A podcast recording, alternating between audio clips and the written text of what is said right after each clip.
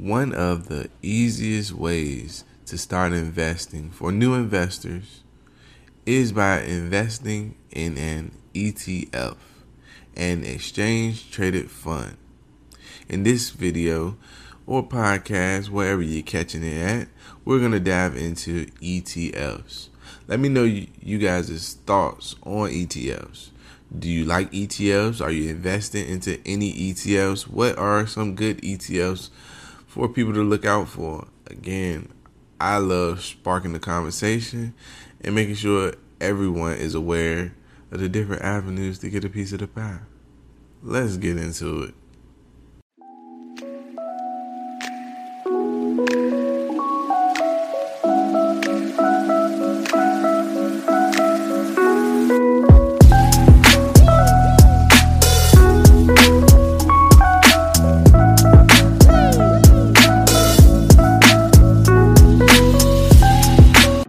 What's up, guys? It's your boy Ty. I appreciate you guys coming to check me out on my channel or the podcast, wherever you're catching this at. I really appreciate you checking me out. My podcast and channel is all about making sure people are aware of the different avenues to get a piece of the pie. So I talk about investing, money, personal finance, retirement. I talk about it all because I do believe that starting the conversation and sparking the conversation might help someone down the road or might give someone ideas to look into something that could potentially benefit them and hopefully make them wealthy. You know, that's what it's all about. All right, so today we're going to be talking about the stock market and investing. And one of the biggest pitfalls of the stock market for a lot of people is sometimes it feels confusing. There's a lot going on. You always hear the hype, the noise of the stock market. The this stock is down, this stock is up. Will it be a crash? Our stocks on a rebound? You know, you hear that all the time, and a lot of times it can be a lot of noise because um, you have to research which stocks are hot most of the time, research when you're gonna buy, depending on what type of trade you are. Me myself, I'm a long-term investor, so I invest into things like dividend companies where I can hold my stocks for a long period of time and generate passive income, or holding growth stocks for a long period of time until I, you know, hit that sweet spot and I want to cash out on them. I don't do a whole lot of swing trading or options. I don't do a lot of that. I'm more of a pick a good company and ride with that company type of guy because I like to keep it simple. I like to keep it simple with my investing in the stock market. So, with that being said, you still have to pick you can keep it simple but if you are the type of person that wants to pick individual stocks you still have to do you know some good research on your stocks understand why you're buying the stocks and and how to find those top stocks you know? You got to still look into that stuff. But what we're going to be talking about today is ETFs and we're gonna do some pros and cons too at the end between ETFs and individual stocks. So, an ETF is like a basket of stocks. So, an ETF is a fund that's listed on the stock market, and in this fund, it is managed by a, a company, and the company goes and picks stocks that they want to invest in, and then they find investors that basically like their picks. And if you invest in the ETF by buying the ETF, you will be investing in their basket of stocks. And of course, like I said, they pick the stocks out. And they sometimes change the stocks and they just move, you know, the investment from time to time. Some of them do, some of them stay the same. It's all different types of ETFs, but that's basically what it is. ETFs gonna, you know, get investors to invest into a bunch of different stocks by investing into their ETFs. So basically, if you want to go and buy Microsoft, Google, the big names, and well, Google just did a stock split. Let me know if you guys bought that. But the big names, they cost, right? They cost. Their stock price is high and they cost. So a way to invest in those companies would be to buy an ETF that's heavily invested into those companies because the ETFs are typically much cheaper than those bigger stocks, right? So that is why people would like to invest into an ETF.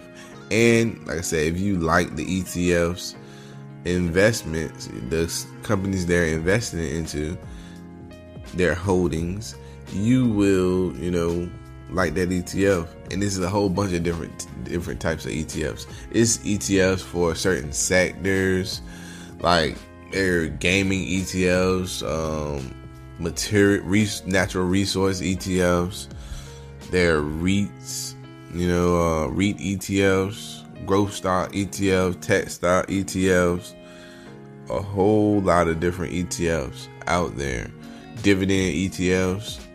It's a whole lot of different ETFs out there, and basically, like I said, you will invest into the ETF, which is investing into a bunch of different companies, and you can see what companies they are investing into. Like um, a lot of ETFs have follow an index, and they follow an index, which is basically a list of stocks that they deem are you know suitable for their ETFs. Sometimes it's large cap stocks, sometimes it's small cap stocks, but like I said, every ETF is different. It is different, but investing in these ETFs allows the investor to just solely buy the ETF and you know invest in the ETF and not worry too much about certain stock prices going down and up, when to sell, when to buy. They would just buy the ETF and keep riding with the ETF instead of watching a whole lot of stocks. Some people do like to have a whole lot of stocks. So they invest into a whole lot of different companies. And, you know, that's to balance their portfolio and be diverse. Because if you are investing into solely just one company, if that company does good and you only invested into that company, hey, you just you lucked up and you picked that that best company for your money. You know, people can do that and it's possible to do that. But a lot of people like to play it safe and they play it safe by investing into the ETF, which is a basket of multiple companies. And this is basically diversifying their, you know, investment. A lot of people like that better than just investing into one company. Because again if that company goes down guess what? Your money does too. So a lot of people like the etf for a little bit of security. You know you can sleep at night. But right now i'm gonna go over some of the benefits that i see and pros and cons when it comes to investing into ETFs. So, one of the biggest ETFs out there is the SPY. The SPY is used as an index for the whole overall market because they are investing into a lot of companies. They are investing into a lot of companies. The S&P 500 is mainly what they're investing into. So it's a lot of companies in the SPY, but it's one of the most popular. So when you talk about growth, the SPY is one of those companies, is one of those ETFs that focus a little bit on growth and dividends, a little bit of both, but mainly growth. So over this past year, the SPY is down 10%. Over the last five years, the SPY is up 56%. It's pretty good. The spot is doing good overall. Of course, I said pretty good because the five year looks good. 56% is decent. One year is down, but the markets have been crazy. So a lot of things are down. So it's down 10%. And it pays last last year in 2021, it paid a annual dividend per share of five dollars and seventy two cent. So shareholders even get a dividend off owning the spot. They get a little bit of growth and dividend, right? But some of the big name companies that are in the ETF, like the top 10 holdings. So you're talking about companies like Apple, Microsoft, Google. They are some of the big holdings that's in the SPY. If you look at Apple over the last year, one year, Apple had an increase of 2.18%. So it's up a little over 2% for the, the year. And for the five year, this is where it gets like crazy. For the five year, Apple is up currently 249% over the last five years. So, you guys hear those big numbers, right? That is one of the downsides to investing into an ETF. So, I said the SPY only grew 56% over the last year, five years. But Apple grew over the last five years 294%. It had a way better growth than the SPY, and it blew it out the water. So, some individual stocks will explode, will explode. So, that's one thing about the individual stocks that they get that point because if you only invested into Apple over the last five years, your money would have grew 294%, period. You know? So that's something that people need to look at when they are investing into ETFs and individual stocks. But we talking about Apple, Microsoft, Google. These are big names and we already know they have been performing well. So next, Microsoft. Over the last year, Microsoft is down eight, a little over eight percent, and over the last five years, again, Microsoft has grown two hundred and fifty percent. Two hundred and fifty percent. That's crazy. And again, the SPY has can't get up with that, right? The SPY is nowhere around that 250 mark. It's just up 56% over the last five years. And then Google. Google is down for the year 13 plus percent. And right there, that's lower than the SPY. Because I said over the last year, the SPY is down 10%. And over the last five years, Google had an increase of 123%. And even that is still killing the SPY. Now let's take a look at the SPY D. Over the last year, the SPY D is up 2%. Over the last five years, the SPY D is up 11%. And the SPY D has a dividend yield of 4.11. That's pretty decent. Nice dividend yield, nice, slow, and steady growth. That's typically what you want to see from a dividend company, right? So, on that note, like I said, the dividend ETF of the SPY D does look good. Now let's see about the individual dividend companies. Some of the top individual dividend companies in the SPY-D are oil and fuel companies like ExxonMobil.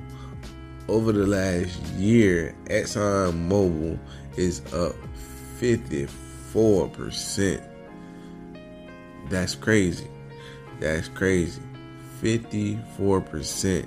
You guys know because the market has been doing bad for a lot of stocks, but the oil has been booming. Of course, y'all know because the gas prices are crazy, right? So that's why ExxonMobil has been doing good, but As you guys see, it blew it straight blew the SPY out of the water for the one year. And that's because this has been a great year for oil companies and uh, fuel companies.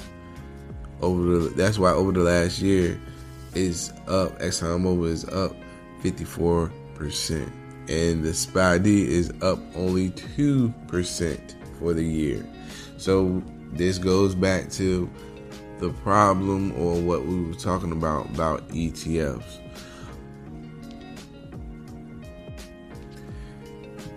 You won't see the growth from every stock because at the end of the day,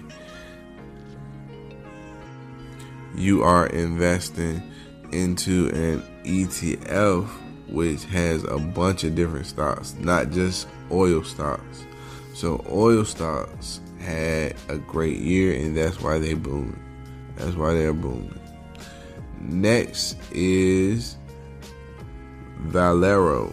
That's another oil company, and for the one year, for the one year, it is up 71 percent in one year.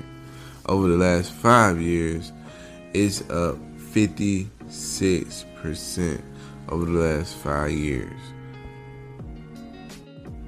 So again, we're hitting that same old story that the individual stock has grown and outperformed the ETF.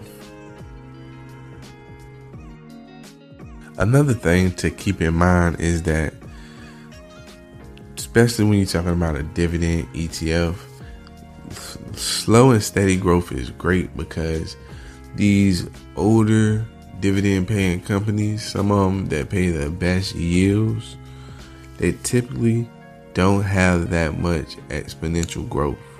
They typically don't grow that that much. So, you know, that's something to think about if you are looking for dividend investing and a dividend ETF. is something to consider. And if I haven't said it already, this isn't financial advice. I'm not a financial advisor.